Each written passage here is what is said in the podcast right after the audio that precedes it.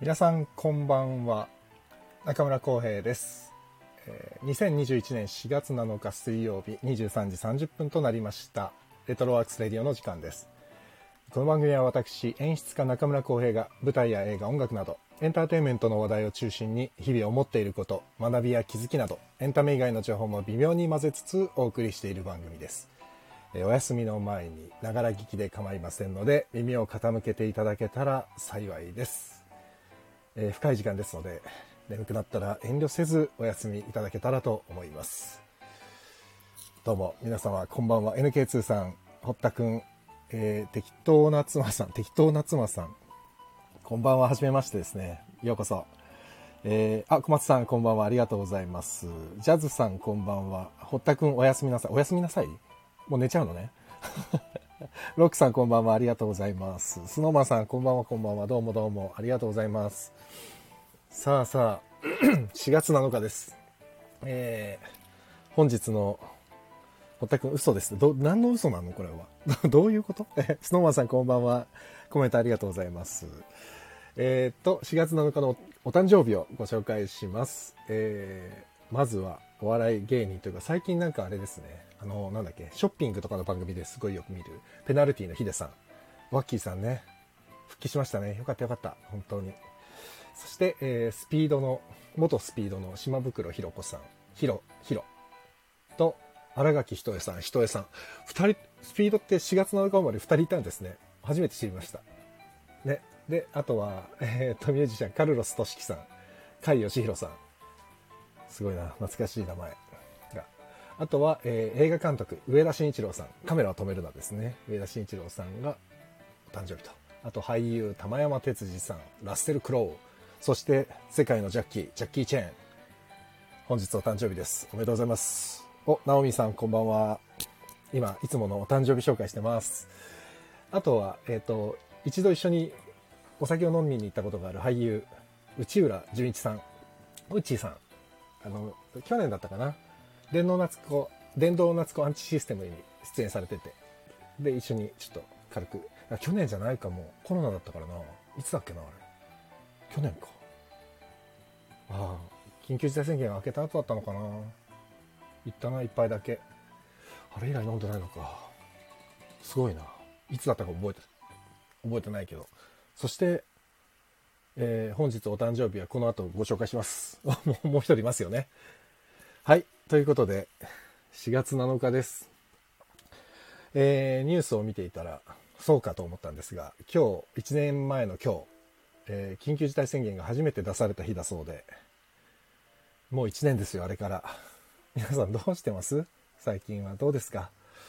なんかね、あの時は、この先どうなってしまうんだと。えもうすごい不安だったのを覚えてますよね。すっごい不安だったんですけど、未だに状況はそんなに改善されてないというね。しかもちょっとまた悪化してきてるっていう。大阪は800人超え？でしたっけ？今日。小松さん大丈夫ですか？大阪。不安でしょうね。小松さん大阪だもんね。そして東京も今日は555人。いやー、衝撃。ねえ、このね、新規感染者の数、皆さんの数に一喜一憂するわけにはいかないんですけれども、ね、僕らが今の状況を捉える情報としては数字しかないじゃないですか。だからもうどうしたらいいんでしょうね。だから検査数も東京はすごく抑えられてるというか少ないみたいだから、それで500人以上出てるってことは、本来だと、本当だったらどんぐらいいるんだろうっていう、ちょっともう、あまりにも差し迫った感じがして、ちょっと怖いですけどね。と言っても僕は本当に、ほとんど家、あまあ、出てはいるけど、人がたくさんいるようなところには全く行ってないので、で、油断しちゃうとダメなんですよ。だから、油断せずね、やらないとね、日々、ちゃんと感染症対策をしないといけないですね。ただただ、まあ、感染があまりにも身近になってる気がしますね。でもまあ、みんな一生懸命ね、対策してるんですけどね、本当にどうしたらいいのかもうわかんないけど、いやー、あ、小松さん、怖いですね、さすがに。ちょうど今、半重力ガール見終わりましたね。ありがとうございました。反重力ガール見ちゃいましたかローリーさんどうでしたか？いいでしょ、ローリーさん。かっこいいでしょ反重力ガールは実はすごいんですよ、あれ。あれ、曲、最後にローリーさんとハーベストが共同、一緒に歌ってた曲は、なんとあれ、白井良明さんが作った曲ですからね。多分音楽好きの小松さんだったらわかると思うけど、ムーンライダースの白井良明ですよ。すごいでしょそう、だから亮明さんとも一緒に稽古場で練習したりしたんですよ。懐かしいなまだ、過去1回目って書いてあるから何回か見てくれるのかな。楽しみにまた感想を聞きたいなと思います。ありがとうございます。ということで、えっ、と、もう今日の主役を呼ばないと。ね、さっさと。ということで、本日の、えーいつもの、いつものというか毎週水曜日は映画観覧です。ということで、本日の主役、よ主役、松岡弘さんを呼びたいと思います。ひろたんお願いします。ひろたんお願いします。こんばんははい、どうもこんばんどうもどうは。もどうもどうも。さあ、ひろたん。本日のお誕生日の方一人言い忘れてたんで言いますね。あありがとうございます。えー、本日のお誕生日、松岡弘さんです。あどうもおめでとうございます。ありがとうございます。パチパチパチパチ。パチパチ46歳おめでとうございます。いやー、46ですよ。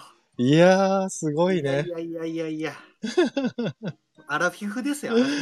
に、ついに入ったね。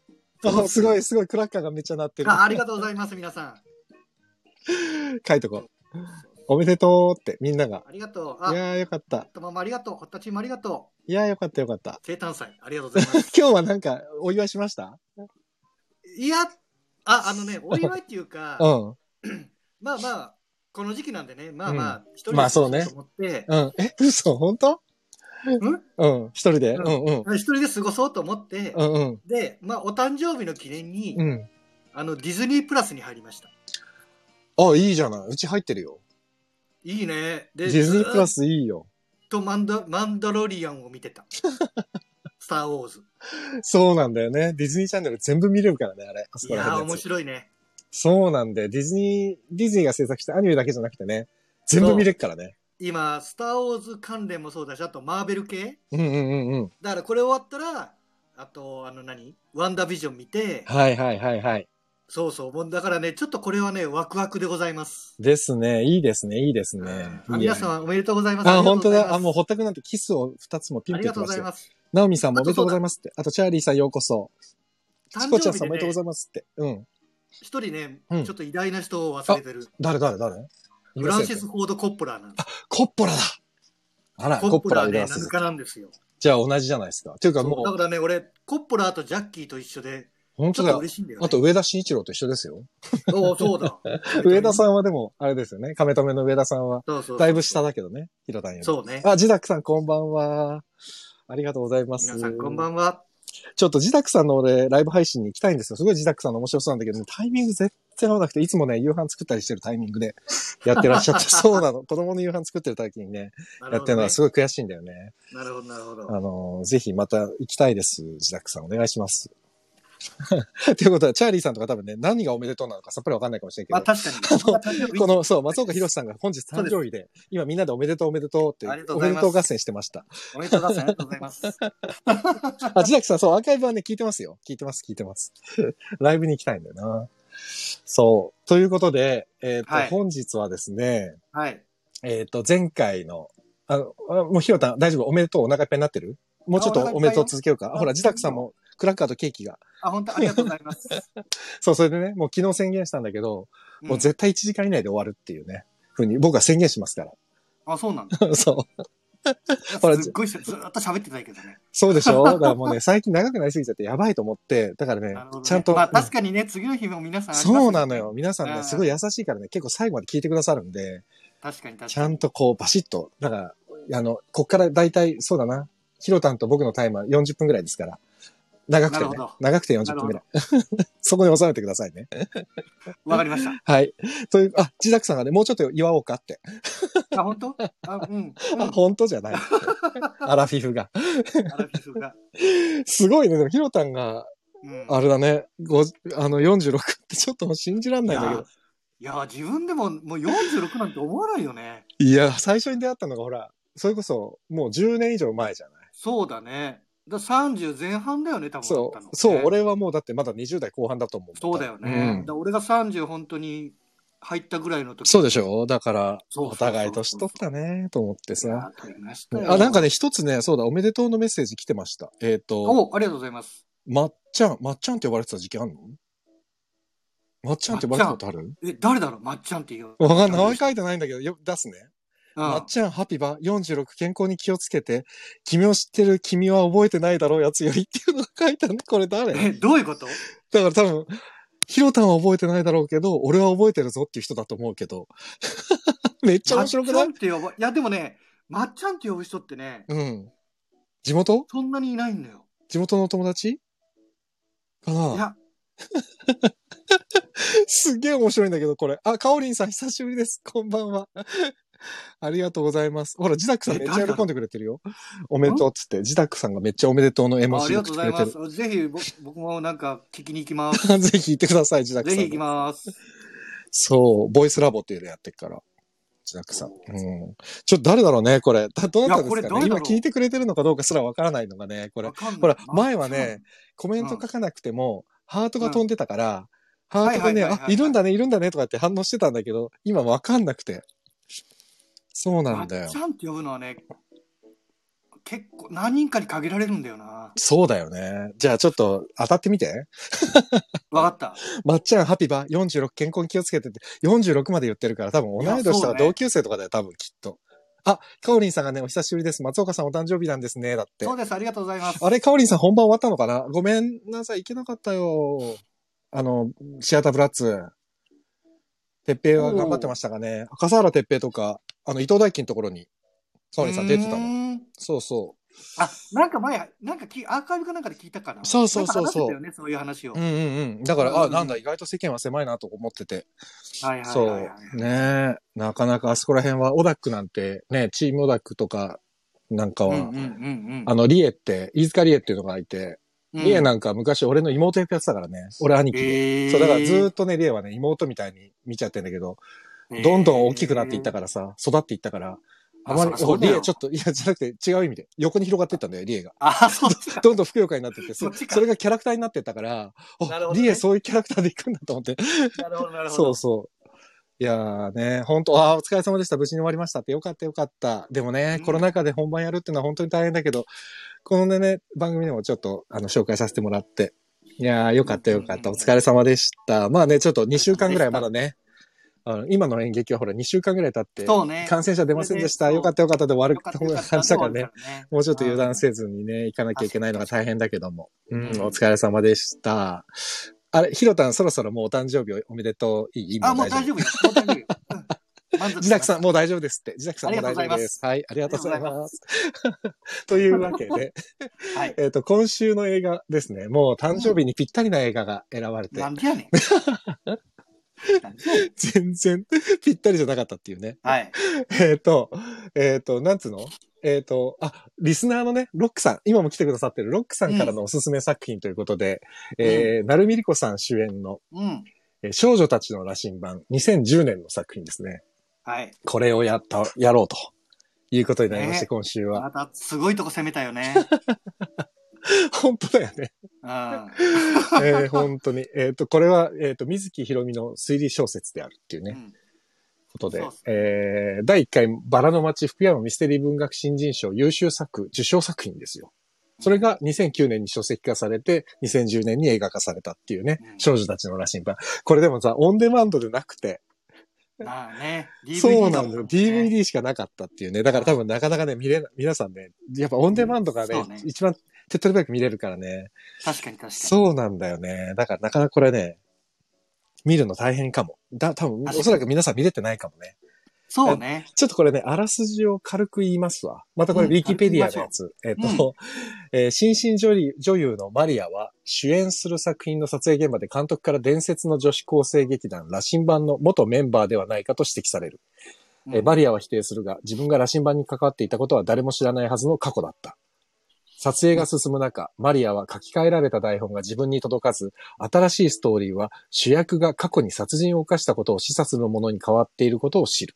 うん。さらに、控室には、マリア自身の殺人の過去を暴こうとするメッセージがあったって、これがまず現代の話で。で、これそうですね。現代と過去が交錯していくんですよね、うん話がね。で、もう一つが4年前、高校の演劇部に所属する楠田ルミは、先輩や顧問と対立したことを機に、えー同じ部員だった北林、あ北畠リリコ、バタと、クルスかなめちゃんと共に自分たちだけの劇団を作ろうと決意して、他校の江島蘭を半ば強引にスカウトしてって、この江島蘭が、えー、忽那しおるさんねさんだね。がやってるええー江島蘭を、えー強引にスカウトして劇団活動を始めると。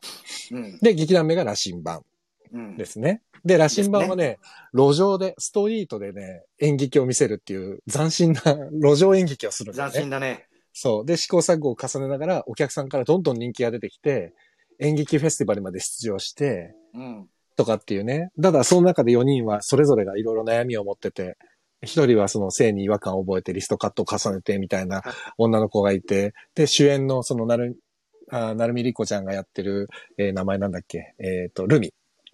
うん。ルミにね、キスしちゃったりするんだよね、女の子同士で、そうねそうそう。ただそれに悩んでリストカットしたり、あとお姉ちゃんがタレントさんの広瀬夏目っていう、えー黒川智香さんがやってた、黒川智子さんね。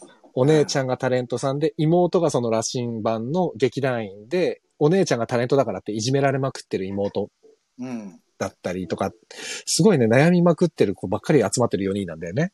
そうね。そう。ただうん、えっ、と、その演劇祭に出た時に拍手喝采を浴びて大成功して、スタンディング。わー、そう、スタンディングオベーションねまで浴びて、わーってなったのに、結局優勝できなかったのは出来レースだったからだっていうね。うん。うん。そう。そうなんだよ。あ、そうそうそう。これね、そう。うん。あ、淳平さんこんばんは。ありがとうございます。えっと、ロックさんがね、タイムオーバーで失格で始まるオープニング高校演劇あるある。そうそう、一番最初が、えっ、と、その、なるみいこさんがね、演劇部のこ先輩と顧問にブチ切れてるところから始まるんだけど、それも、時間オーバーして失格になっちゃって、お前らふざけんなよっつって後輩のなるみりこがめっちゃ切れてるっていう。シーンから始まるんだけど、これはね、確かに、高校演劇あるあるなんだけど、ほとんどないですね、最近は。昔は結構あったけど、今はね、あんまり。あれだよね。だって、あの、審査員とかやってたんだよね、高校演劇。俺は高校演劇の審査員やってたの。ね。でも、もう基本的に超える子は、超える高校はなかった。ほぼ。うーうんん。そんな俺見たことないから。いやー、レベル高えぞ、今。あ、そう。そこら辺の小劇場よりも全然レベル高あ、そい。う。いや、もう正直ね、高校演劇はね、舐めちゃいけないなって、俺も審査員やって思った。うんうわ、すごい。だからね、公表がね、実はすごく難しくて。公表するときも、あ、まあちょっと後で公表の話はしようか。あ、今しちゃうか。はいそうね まあ、高校演劇の話だから。で公表するときもやっぱりレベルが高いし、先生、顧問の先生もやっぱり、自分が演劇やってた方とかが多いもんだから、うん。結構ね、ガッとね、構えて聞くわけよ。なるほどね。だからね、こここうでって結構具体的に公表しないとね、あれはどういうことだったんですか？とかすごい突っ込まれちゃうからあ、ね。突っ込まれちゃう。そうそうそう。だから結構、今良かったですね、じゃダメなんだ。ダメダメ。だから俺見たときね、しかも、3回ぐらいやったんだけど、1回はね、うん23校を、うん。1校、1校30分で、うん23校を2日間に分けて、1人で見なきゃいけなくて、えで、全校公表そう、全校公表しなくちゃいけなくて、その時はね、大会じゃなくて、冬のなんか特別な講演会みたいなやつだったんだけど、えーそう、地獄だったぜ。23校。2日間で1人で公表するの。マジできつかった、あれ。本当に。でも、その時に出会った高校生とかが、その控室の、審査員控室とかにわーって来てくれた女の子とかは、うん。何人か今もやってて、早稲田の激変入って、そのまま、そう、根本修子見に行った、ね、ね、修子ちゃんのお芝居見に行った時とかに、うん。中村先生とか言って呼ばれて、そしたら見に来てて、へ会ってとかいうのもあったりして、なかなかえー高校演劇もね、楽しませてもらいました、僕は。最近はあんまりやってないけどね。なるほどね。で、まあまあ、そう、俺そうねそう。なになにひろた、いいよ。あ、高校演劇のは話は、うん。あの、ももクロのさ、うん。映画で幕が上がるってあったのよ。平田織座さんね。うん。うん。あれで知った。あれはドストレートだね。そう、ドストレートなね、青春ムービーだったね。そうね。そう。トレートだったね。そう。で、この話に戻るとですね。はいはいはいはい。で、その高校演劇の話があって、で、みんなで出来レースでうわーってなって、うん。で、ストリートの路上の演劇活動にもなんか通報が相次ぐようになって、羅針盤が全然活動できなくなっていくっていうね、流れがあっね。て、で、まあみんなそれぞれも親から辞めろって言われたり、うん。なんかね、女優として行きたいのに、オーディション受けたら受かっちゃって、受かっちゃって。で、そ、もともとね、そうの、うん、受ける子と付き添いの子が、受かっちゃったんだ。でもそのよくある話だからね。よくある話だね。そう。とかで、なんか一人で、そのままどんどん、なんか羅針盤の活動がうまくいかなくなってきたところで、一人女の子がレイプされて、嫌がらせを受けてみたいな、なんかすごい急に展開が急展開だった、ね。急展開で重い方に進んでいって、その子が急に亡くなっちゃうんだよね。一人。ね死んじゃう。転落死してしまう。連絡死してるし。で、それで羅針盤が消滅して、で、現在の4年後の現現在に戻って、この犯人は誰だったんだとか、だ死んだのは誰だったのか、まあ犯人は誰だったのかっていうのが、うん。だんだんだんだん解き明かされていくっていう。そうね。まあ、とだんだんじゃないな。最後に一気に解き明かされるね唐突だったよね。終わり方が、え、えっていうかすごいスピード感で終わったね。そ びっくりしちゃったね。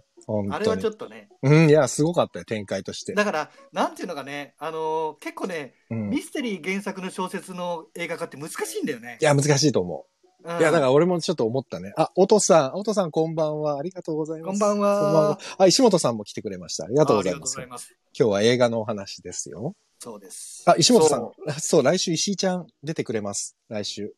石井ちゃんです。石井ちゃん。あ、お誕生日おめでとうございますって。ありがとうございす。ます。今日は松岡弘生誕祭生誕祭と言いつつ普通に映画の話してます。そうね。そう。で、まあちょっと今ざっくりの話なんですけど、要はうん4年前の高校時代の過去と、今現在女優さんが映画の撮影現場にいるっていう、その現在と4年前の過去が、こう、ガンガンガンガンリンクして、リンクしてっていうか同時進行で話が進んでいく。工作しながら。うんあ、おとさんもおめでとうございますって。ありがとうございます。そしてふぐちゃんが今、今来ましした、ふぐちゃんが。そそうう。ね。いや、なんかみんな、うん。なんだろうな、なんか、うん、難しい映画だよね。いや、難しいとかさ、俺は、え、シンプルに見終わった後に、あ、おまあ普通に面白かったなと思った。うんうんうんうん。普通に見せ物としては面白い映画だったなと思った。だ俺ね、一番面白かタメとして。ったのね、うん。やっぱあの、演劇、芝居やってるシーン。あ、そうでしょ？俺もわかるよ、あそこ。でね、なんか多分ね、監督もそう思ったんじゃない、なんか多分ね、これ、うん。勝手な想像だよ。はいはい。脚本が出来上がりました。う。うんわ、これかーって多分思ったのよ。うん。多分ね、多分ね。うんうん。勝手な想像だよ、これ。いいよ、全然。うん。で、あのー一番、その、なんつうのかね、うん。監督視点で見て、うん。じゃあ、俺どこ頑張ろうかなって考えた時にやっぱりね、なるほどあそこの、ぶあのー舞台シーンだと思うのよ。うん。で、やっぱりあそこでさ、すごく面白そうに見せないと、成立しないじゃん。確かにその羅。針盤っていう伝説の劇団がいたっていう。うん。だからあそこはね、俺、だってあそこだけかみ、なんつうのかな。いなんつうの、通してみたいと思ったもん。あ、俺もね、それは思った、すごく。ね演劇あ舞台シーンね。あ、ロックで、さんがねなんかち、ょっと、オリザさんっぽいこともやってるじゃん。やってた。えっと、うん二重トラップで過去の犯人に当たる人間が分からないって、本当に最後の最後まで分かんなかったね、答えが。わかんなかったね。それはね、すごく面白かった。うん。で、俺ね、なんか、すごい、そう、シンプルにエンタメとして面白かったんですけど、この作品ね。うん。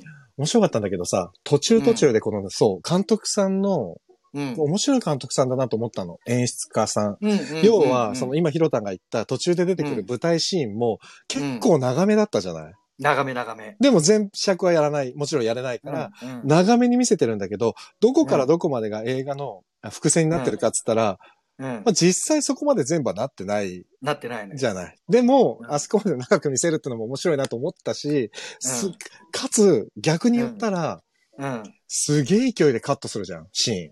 うん。わかる？なんか例えばさる、あの、意図、意図的だと思うんだけどさ、うん。なんていうの？プロデューサー、お姉ちゃんがさ、タレントのお姉ちゃんが妹たちに、あの、うんプロデューサー紹介したいからさ、つって呼んで、自分のうん撮影現場みたいなのに呼んでさ、あんでね、あお姉ちゃん、そうそう、プロデューサー、う。そう、楽屋おいでよって言ったシーンの次のシーンでさ、あんな人じゃなかったんだけどなって急に行くじゃん。そうそうそう。だからそ、の、紹介した妹たちが、そのプロデューサーさんに罵られたシーンみたいな一切ないじゃん。一切ない。で、そういうのばっかりじゃなかった？うん。なんかシーンがね、一気に飛ぶみたいなのが、すっごい多くて。あこれ、だからね、面白い俺、意図的だとしても面白いことやるなと思って。意図的なのか、うん。それとももう、そうするしかなかったのかが、どっちかだよね、多分。え、撮ってカットしたってこと？違う違う。多分もう、尺が合わなくて、ああ、そういうこそれを。全部やってたら、うん。だからそれをどう見せるかっていうのを多分考えたは考えたんだと思う。原作の本の中だったら、あったのかな？あどうのシーンとか。。どうなんだろ俺も原作読んでないからちょっと読んでみようかな。う。ね、読んでみたいなとはちょっと思っちゃった。ただ、うん、うん。あの、俺はある意味、その、カットでバンバンバンバン進んでいくのは、うんすごくね、話の展開が早くて、うん逆に気持ちよかったりもしたんだけどね。うん、うん、うん。うん。だって、あれはね、まあ、うまいやり方だと思カットされてたってこっちは見ててわかるってことは、いらなう。かっうんたんだよ、結局さ。うんいらなく、いなくても良いシーンだったってことじゃん。結構ね、いや、うん本当にそれってなんか、結構、なんだろうな、映画全体に言えることで、うん。特に日本映画なんだけど、うんうん。もうね、なんつうのかな、やたら説明したがるんだよねい。や、わかるわかる。そうなんだよ。うん。だから、それをね、なんかね、排したこの作品ってのは、うん。監督、長崎俊一さんかな？うん、そうだね。うん、すごいなーって気はしたし、なんかちょっと、逆にここまで切ってくってのは、なかなか勇気いるからね。いや、勇気いるじゃん。だから俺ね、なんかうん面白いなと思ったのは、さっきの話とちょっと被っちゃうんだけど、舞台のシーンはすごい長くして、うん。うん映画でストーリー的に必要か必要かわからないところをうんバシバシカットしていく演出方法って、これもう絶対意図的だよなって俺は思ってて、っていうのはさ、舞台もすごい説明するじゃん。するするするする。すごい説明するじゃない。で、するするする。最近の映画もめちゃくちゃ説明が多いじゃない。するするする。だか、ら、ある意味説明が多い映画の部分はバンバンカットして、うん。本来だったら全編通さないと演劇ってわからないはずの演劇を少し長尺にわざとしてるっていう感じなのかなって、うん。俺は思ったりしちゃったりしちゃったりしたんだけどね。うん そなるほどね。う。わざとかなと思って、なんかすごい、ちょっと皮肉っぽいなと思って 見てて。ううんん。だから確ね、そう、だから過去と現在の入れ替わりも意外と小気味よく進んでいくし、うん。ううんん、なんか面白い手法を取るなと思って見てたんだけどね。うん結構だから、いや、なんかね、すごい上から目線になっちゃうけど、いや、よく頑張ったなって気はする。あ、確かにでもそうなのかも。あの、監督さんが大変だと思う。これ作品として作るの。いやー、大変だと思うよ。うーん。多分、頭抱えたと思うよ。ね、で、一番最初にさ、その、出てくる女優さん、さっきあの、あらすじで言ったマリアっていう女優さんが、結局、最初から最後まで誰だかわからない。で、最後にやっとわかるじゃない、そのマリアっていう女優さんが誰が。うん。見てる方は、そのロックさん書いてるよ通りでトラップでさ、その、羅針盤のメンバーの誰かだと思って見てるじゃん、ずーっと。うんうんうんで、これ見てない人いたらちょっと辛いかもしれないけど、言っちゃうけど。うん。まあそうね。見てそうね。て、なってる。それで、そのままずーっと行って行って行って、最後にグワーンとひっくり返される。だから最後の終わり方って、あれ、ロックさんでね、この前紹介してくれた時になんかあんまり気に入らないっていう見た方がいらっしゃるのもいるんですけど、みたいなの書いてたけど、うんうんあなんかこれ終わり方としては最後に畳みかけていくミステリーの展開としては、俺は全然エンタメとして面白いけどなと思ったんだよね、普通にう。んなるほどね。。結末まで向かっていく感じっていうか。うんううん。んうんただなんか、きなんか、ちょっと気む気持ち悪いっていうね、ヒロタンが多分スッキリしない感じするでしょ多分この映画。俺はね、ちょっとすっきりしない。でしょ？で、俺もね、うんそれはね、わかる気がするのは、うん。え、ヒロタンなんで？なんでスッキリしないっていうのある？あのね、うんなんかね、なんだろうな、結局最後のその殺した犯人とかっていうところを、うんうんが、うん。うん。なんかね、取ってつけなんだよね。ミステリーの部分でしょ要は。そうそうそうそうそうそう。なんか、なん、なんて言って難しいんだけど、うん。で、なんとなく、うんうん。もうなんか、過去のシーンを見てる中で、うん。あ、この羅針盤の中に殺したやついねえなって俺は思っちゃったのよ。あ、もう分かっちゃったね、途中でね。うん。ううん。ん。っていう、なんだろうな、描き方をしてるから、うんうんうん。なんか、その辺はちょっとね、なるほどね。大変だったんだろうなって気がしたけど。いや、でもね、ヒロタの場合ね、撮ってるうん立ち位置、映画監督として見ちゃってるから多分、まあこれ監督大変だったって思っちゃうんだろうね、きっとね。結局そうなんだ。だよね。結局、うん。あれじゃん。その証拠があるって言ってもさ、うん。まあ、ね、全部言わないけど、その証拠を見たときにも、うん。うん、でもこれまあまあまあまあ、これは証拠？とか思いつわかるわかる。言いたいことはわつ、かる。うん、そうそうそうそうそう。で、結局ね、まあ自白っていう感じになる。そうだね。うん。だから、なんだろうな、その、俺は見た感じだったらちょっと中途半端にイメージあったんだよね。うんどっちに行きたいのか、青春群像の、なんつうかな、演劇の頑張る女の子の話にしたかったのか、うんミステリーにしたかったのかが、ちょっと中途半端で、もうね、そこです。ぼ、ぼ、俺がか、あの、もやっとしてるのはそこ。え要は、その、青春群像劇だとミステリーってやっぱりなかなか噛み合わせが悪くて。難しいね。すごい難しい。だから本当にこの監督さんは大変だっただろうないとや、思う。大変だったと思うよ。ある意味俺はすごく、えっ、と、この、なんていうのかな。えっと、不思議な気持ちになった。その青春群像劇として、成海莉子さんが、あまりにもまっすぐで、ピュアでうん、キュートだったから、その、で、あの、羅針盤の女の子4人って、4人ってすごく良かったじゃん。4人ともすごい魅力的だったから、魅力的だったね。これ誰か亡くなるの嫌だなと思って。途中で見ててうん誰か死ぬんだ嫌だなと思ったし、え誰か犯人だったら嫌だなって思っちゃったんだけど、うん。でもまあちょっとそういう方向ではなかったから、まあ、うん。ただね、なんで死んじゃうんだよとか 思ったけどね、本当に。そうなんかなんだあの、相入れないのかもしれない、そこが。うん難しいよね。なうんん、なんつうんだろうな。結構まあ、ね、せその青春高校生が起こす殺人事件みたいな作品も結構あるけど、はいはいはいはい。やっぱりね、なんだろうね、ちょこちょこやっぱり嫌な部分を出していくのよ、そういう作品って。あ仲のいい、はいはいはい仲のいい友達同士でも、うん。ちょっとしたなんか、すれ違いだったり、りね。そうそうそうズレだったりよねこれ全然ないじゃん。でもそれはあれでしょ？トラップにするためでしょ？絶対見せないようにしてるわけでしょ？要は。うん、なんだけど、っうん。ていう気が、なんかね、っていうのは、な、なんあ、そうかそうか。後で何回か見たときに気づくような伏線は置いといた方がいいってことね。ひろたが言うのは。うん。うん。なるほど、なるほど。だから、だからそのジャンル的にミステリー映画って言うんだったら、うんうん。なんかそれは必要なのかなって気もするし。おー、面白いね。なるほど。ロックさんがね、うん殺人の動機と姉妹関係性が不自然に思う人が多い。確かにね、そう、この姉妹の関係性もなかなかちょっと理解するのが難しいところでしたね。でもなんかさ、今日のこのね、あのー少女たちの羅針盤に関して言うとさ、うん。今まではさ、ほら、どっちか、俺かヒロタンがさ、見てるとかさ、見たかったとかさ、話したいとかっていう作品を語り合ってきたじゃない？うん。だけど今回どっちでもなくて、紛れもなくご紹介いただいた作品ご紹介 そう見たじゃない？だからこれはこれで、なんか、面白いね。で、二人ともいまいちスッキリしてない状態なのがいいよね。うんそうね。そうね。そう、だからこれね、オンデマンドでないのがちょっと申し訳ないんだけど、うんうんなんだろう。なんか皆さんにね、見て、どう思うのかちょっと聞いてみたいっていうのもあるんだよね。そうね。まあでもうん役者さんはまあみんな良かったけどねあだから。俺女の子4良かった人はね。うんうんうん。ただまあ、うん言わせてもらうと、うん。ちょっとステレオタイプすぎないって思ったけどね。なるほどね。うんなるほど。特にだってあのさ、その、うん。ね、そのまあ、レレズビアンじゃないけど、はいはいはい。ね、あの子なんてさ、うんもう俺最初出てきた瞬間に、あ、多分そういうことだろうなと思っちゃったから。まあ一人だけね、雰囲気違ったしね、ちょっと、ね。そうそうそうそうう、ん髪ショートでさ、そうだねちょっと男っぽい格好して。そうだったね。わかりやすかった。あれだったらもっと普通のね、女の子っぽい格好してあれやった方が多分、に。ああ、意わかりやすいね。ったり、そうそうそうだね。確かにそれはね。言われてみたら確かにそうかもね。わかりやすいとか思っちゃって。あえーロッキーさん、伏線は取れやすい靴の飾り。お姉ちゃんのね、靴の飾りですね。飾りね。うん、それね、わかるんだけどなーっていうとこなんだよな。だそう。だしさ、難しいねなんでうんあそこにあれが落ちてるのって思っちゃったんだよね。そうだよね。あ、そうだ。で、ロックさんからね、メッセージもいただいているんで、ちょっと一回出しますね。お、あ、松岡様、お誕生日おめでとうございます。ロックです。はい。映像を拝見しました。引っかからないようにいろいろ工夫されていて笑ってしまいましたって。あれね。あ、皆さん見ました？ヒロタンの。あれですよね。え、ロックさんが見てる映像ってあれかな？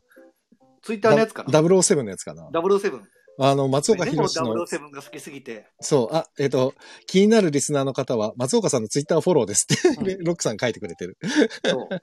本当に、あのー良かったですよ、あの動画は。ありがとうございます。本当に好きなんだなっていうのが分かった。そう。えー、公演、家で作ってたからね。いや、面白かったよ。素晴らしかった。えー、浩平さんとはどんな対象に意見を戦わせるのでしょうか？これはあれかな？どれのことだろう？これのことかな？これのことかな？えーパラレルワールドシアターもワンショットトゥーラブも拝見したことがなく残念です。あら、えーなんかすごいね。ねえ。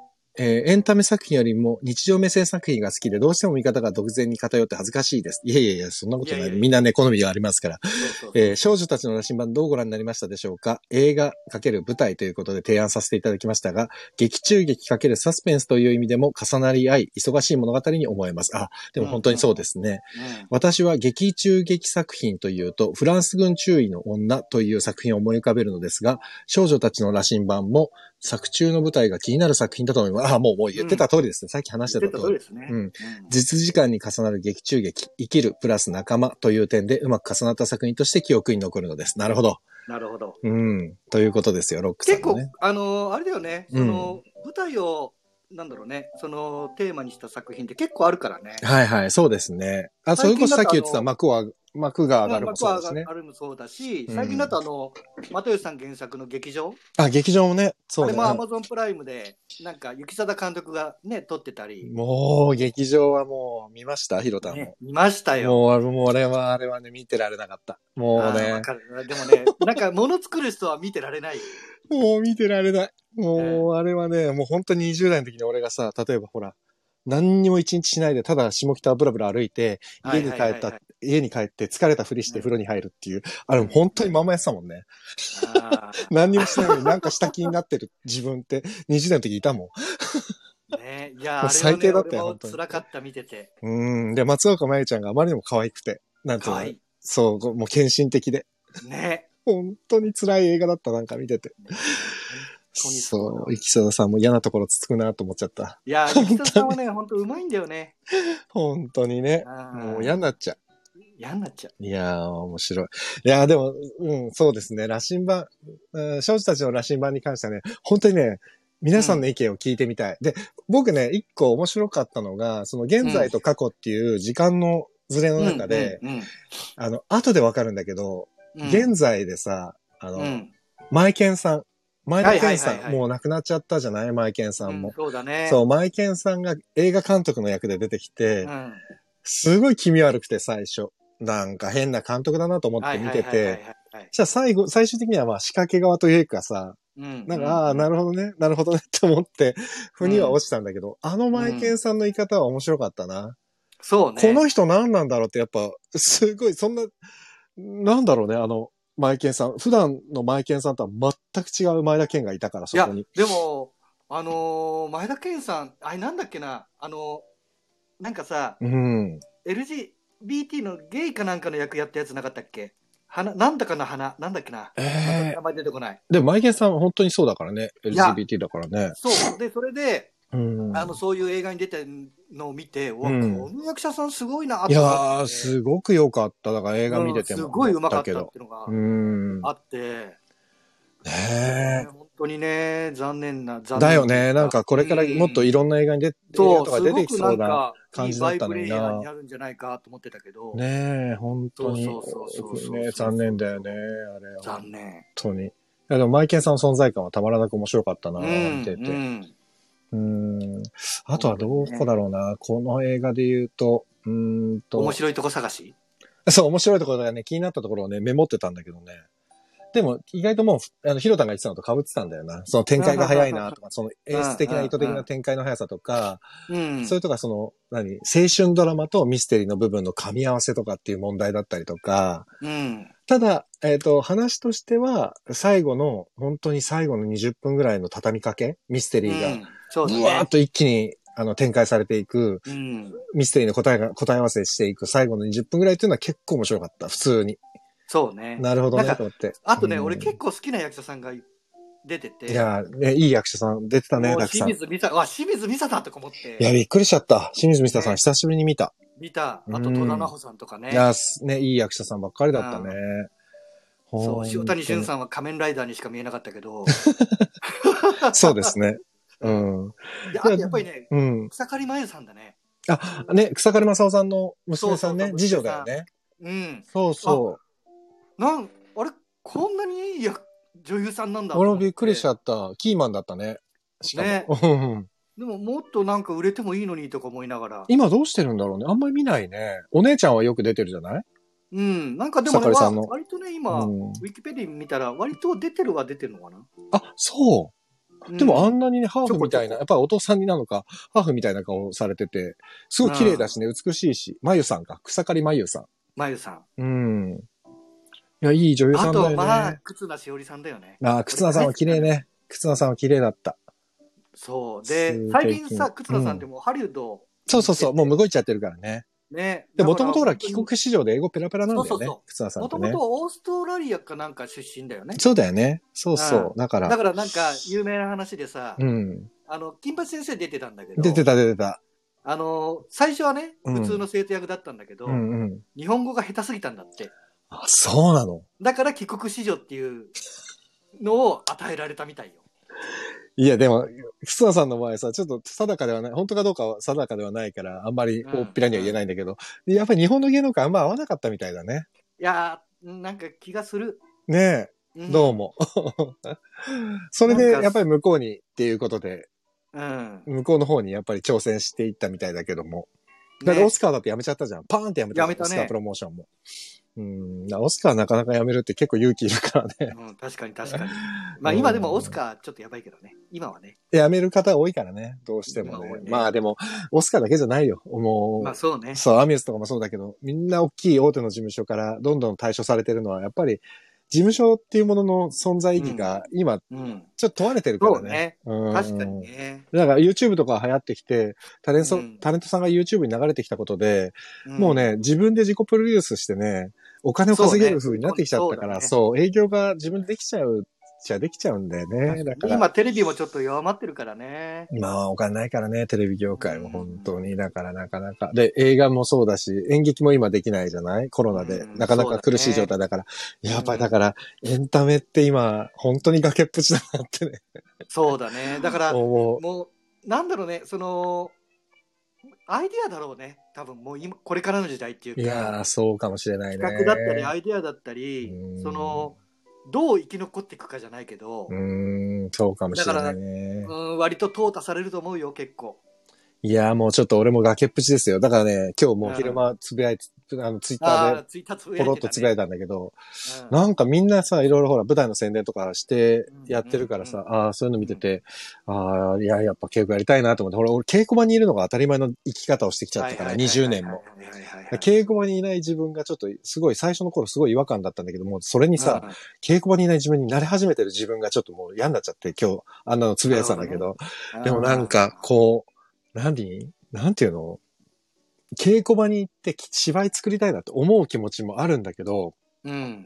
今稽古やって作品作ったとしても、常にずっと頭の隅っこにコロナ対策を考えて演出つけなきゃいけないとか、あ制作さんはコロナのことを考えながら何かしなきゃいけないって。でそれってもうさ、うん。エンタメのクリエイターとしてはかなり致命的じゃない？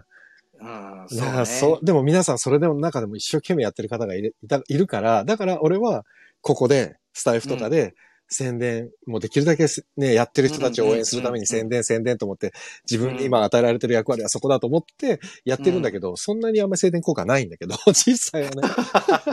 いやいやいや。そう、で、も、そうそう、だから、ねえと思ってんだけど、でもやっぱりやりたくなるけど、でも本気でこう、稽古場に行って、ガーンとなんか作りたいですかって言われたら、ああ、でもな、ちょっと今は時期じゃないのかなって、やっぱりどっかで迷うしね。常に。だいしね、なんか多分ストレス溜まると思うよ。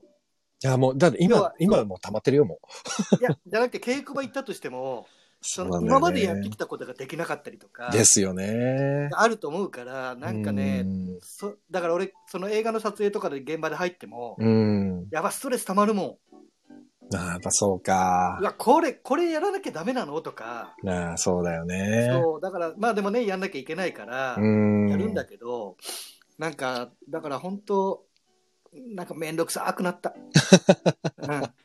うん、そうね。なかなさかでも。っき言っちゃダメなんだけど。いや、でも今ね、本当にどうしたらいいか俺もちょっとわかんないし、また感染者増えてきちゃったから、そうだ、そう、ね。実際本当はね、5月ぐらいから俺も一気に動き出す予定があったんだけど、5月ぐらいやばそうじゃん、今の感じでいくと。やばいと。だからまた止まるのかなと思って今、それもね、あって今日昼間、うわ、また止まるのかもしれないと思って、ちょっとね、沈み込んだね、気持ちが久しぶりに。うんでもやっぱりさ、もうこの前、何？そのコロナの前なんて特にそうなんだけどさ、うん結構ね、未来の話ばっかりしてたから、はいはいはいはいはい。こっから先どうするかとか、で、あハハーベストもなくなって、レトロもなくなったから、じゃあこの先どんな風にして、ね、こう、あの、エンタメ使って自分の仕事を広げていくのか、みたいな話ばっかりしてたのにさ、急にそれがパタってなくなったって、こんな衝撃的なことはない。それでもう1年も経っちゃったからさ。そうだね。そその、そのタイミングはちょっと辛いよね。う。なかなかですよ。今だから。うん。あロックさんがね、なんか書いてくださってる。えっ、と、昔は地方自治体制作映画があって、超マイナーを見てましたが、なるほど。アンセムさん盛り上がってて挟まりづらいです。あ、えっ、と、あ、コメントかな？すいません。結構ね、我々喋っちゃうと。あ、で、多分アンセムさんかな？これコメントいただいたんだよね、一個。えっ、とね、ちょっと待ってください。今ね。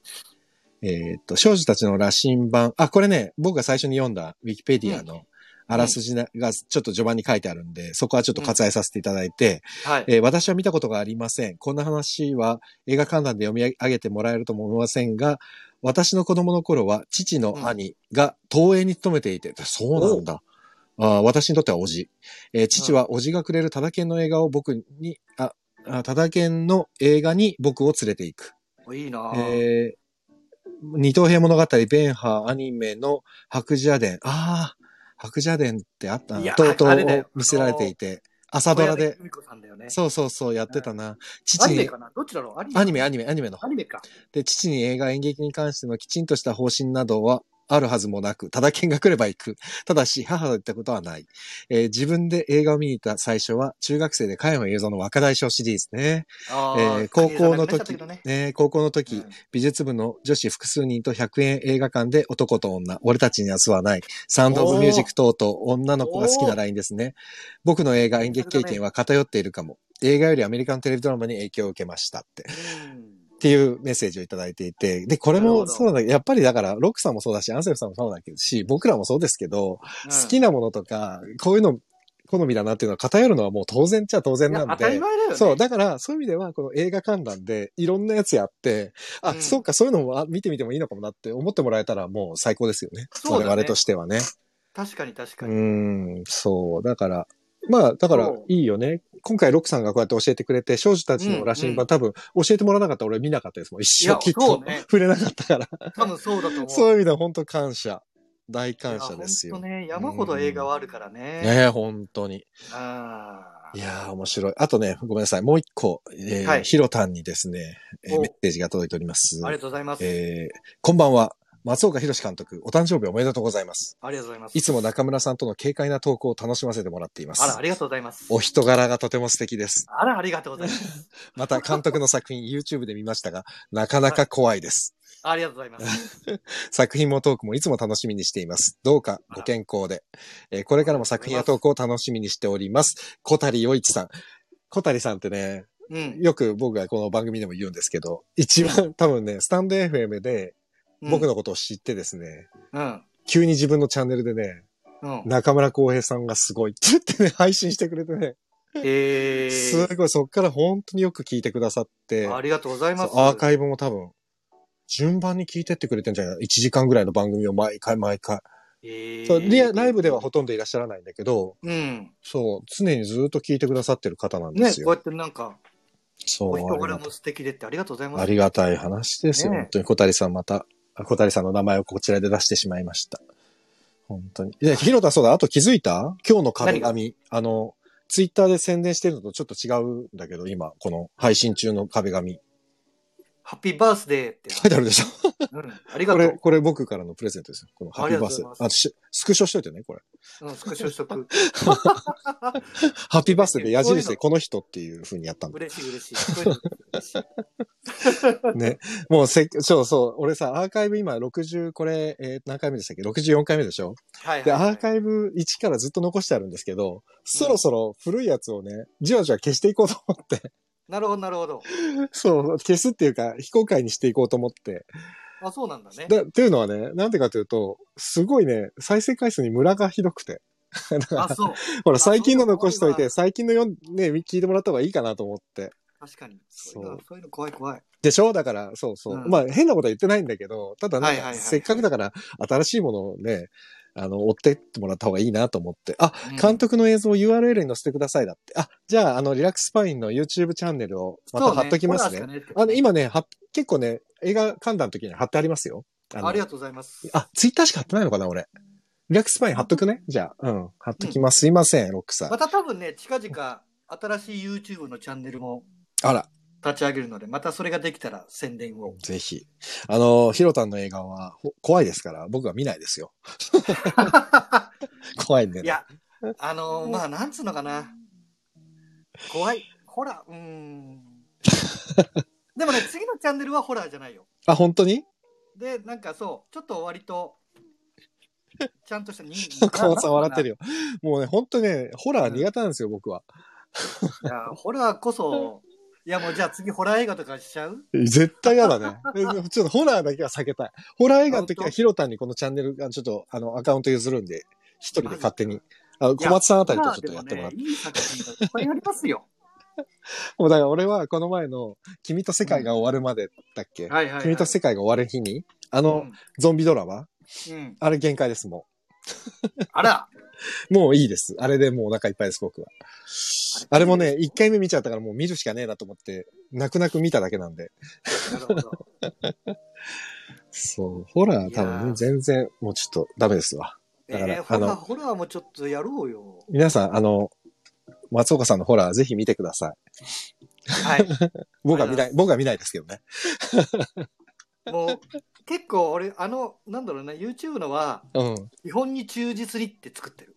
あ、そう。どうホラーで怖がらせ方とか、ああ、じゃあ勉強にはなるんだななんだけど、じゃあホラー撮りたい方にとってみたらすごくいい教材になるのかもしれないな。うん、なってくれると嬉しいな。ねでもね、これはなんか、なんかそう感じで。一個言えるのは、うんヒロタンにの映画に出てる女優さんはみんな美しい。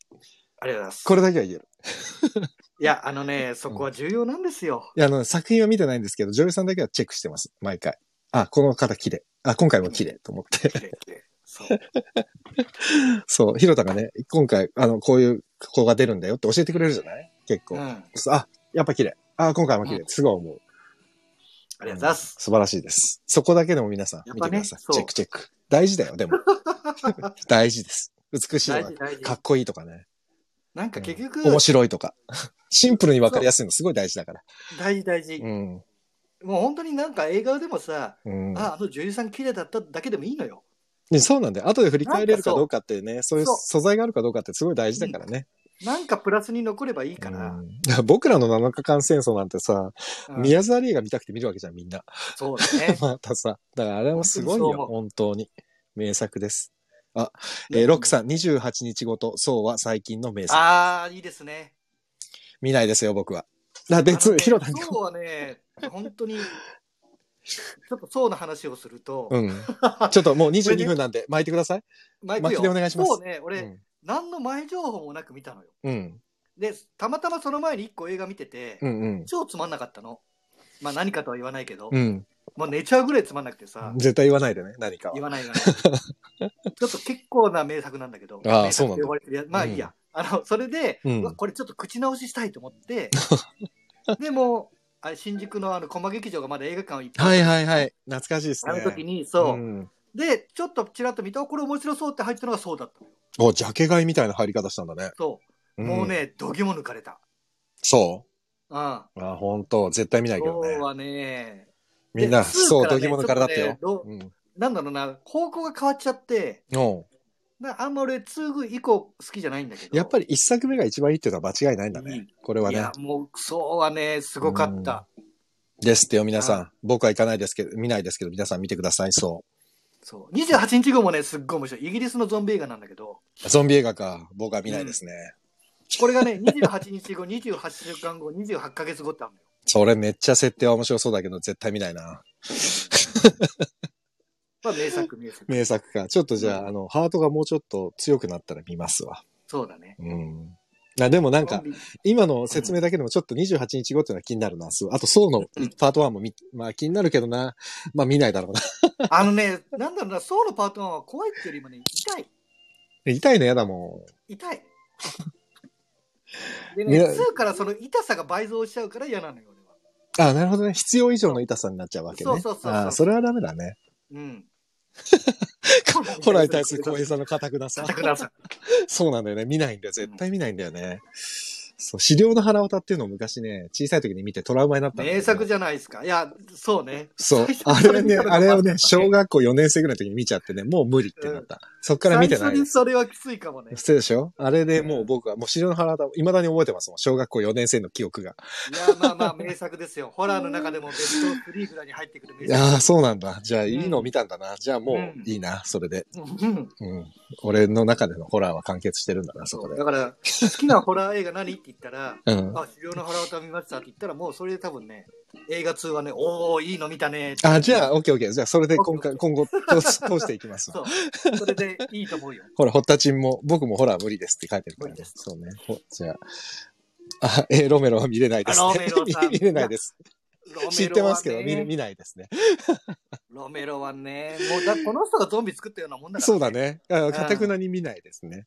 うん ちょっと、はい、ひろた、次回どうするか決めよあ、そうだね。う。うん。次次回どうし回どうますかしようか。何にし今回、ましょう？か。まあ、邦画行って、うん前回なんだ、007そうエンタメ行って、邦画行ったから何にしようか。うん。なんか、これを皆さんにお勧めしたいみたいなのあります？おすすめね。何？にしよう ?46 歳、46歳。ちょっと、うん。人間ドラマ系なものにする？あ、いいですね。何？ど、誰にする？何しようかな生きるとか？ベタなのいく？まあ、そうね、生きるとか、グッドウィルハンティングとあかあ、、グッドウィルハンティング。だけど、ベタすぎるかな？ちょっと、あ、なんかもうちょっととマイナーな方がいいかもね。マイナーな方行こうか。うん。えーじゃあ、どうしようかな。暗くてもいいし、別になんか、こうもう心理描写があるよ。い暗くていい？暗くてもいいよ。すごいの言っちゃっていい？え、すごいの？まあいいや、いいよ。オアシス。オアシス。韓国、韓国映画。また韓国映画でいいんですか？韓国映画またつ出ましたけど、いいであ、すか？そうか。あ、いいよ、別に。あ、じゃあごめん、フランス映画にしようか。何？フランス映画？フランス映画出てないもんね、まだ。出てない。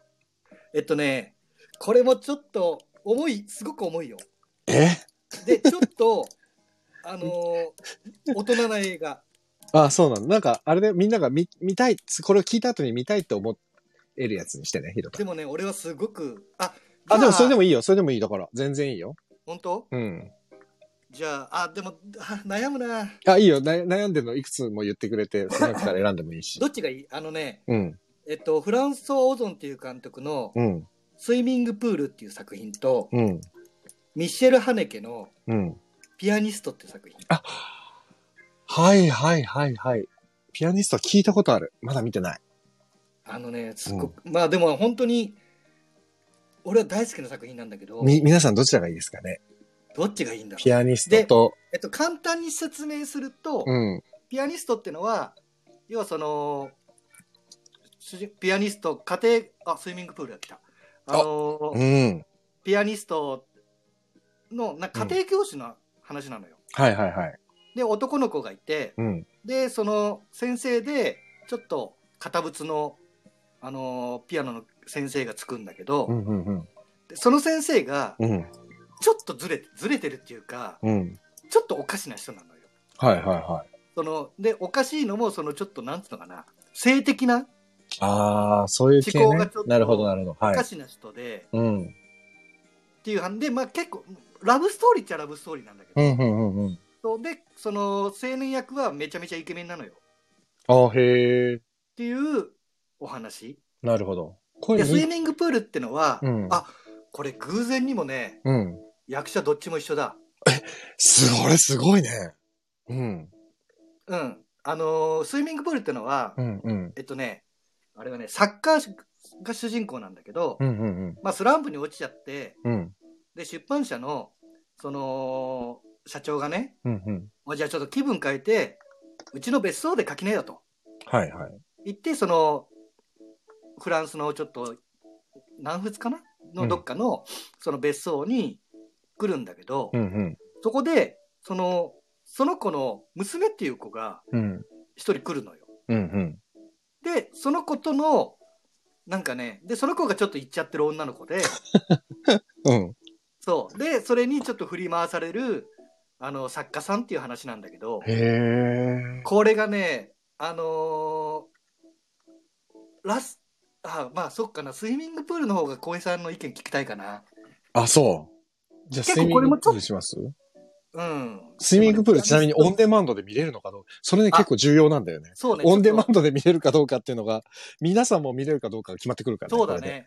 ちょっとどっちかあるか見てみようか。ちょっと待ってくださいね。スイミングプールは、えーっと、じゃあ俺、ピアニストの方見るね。あ、ぜひ。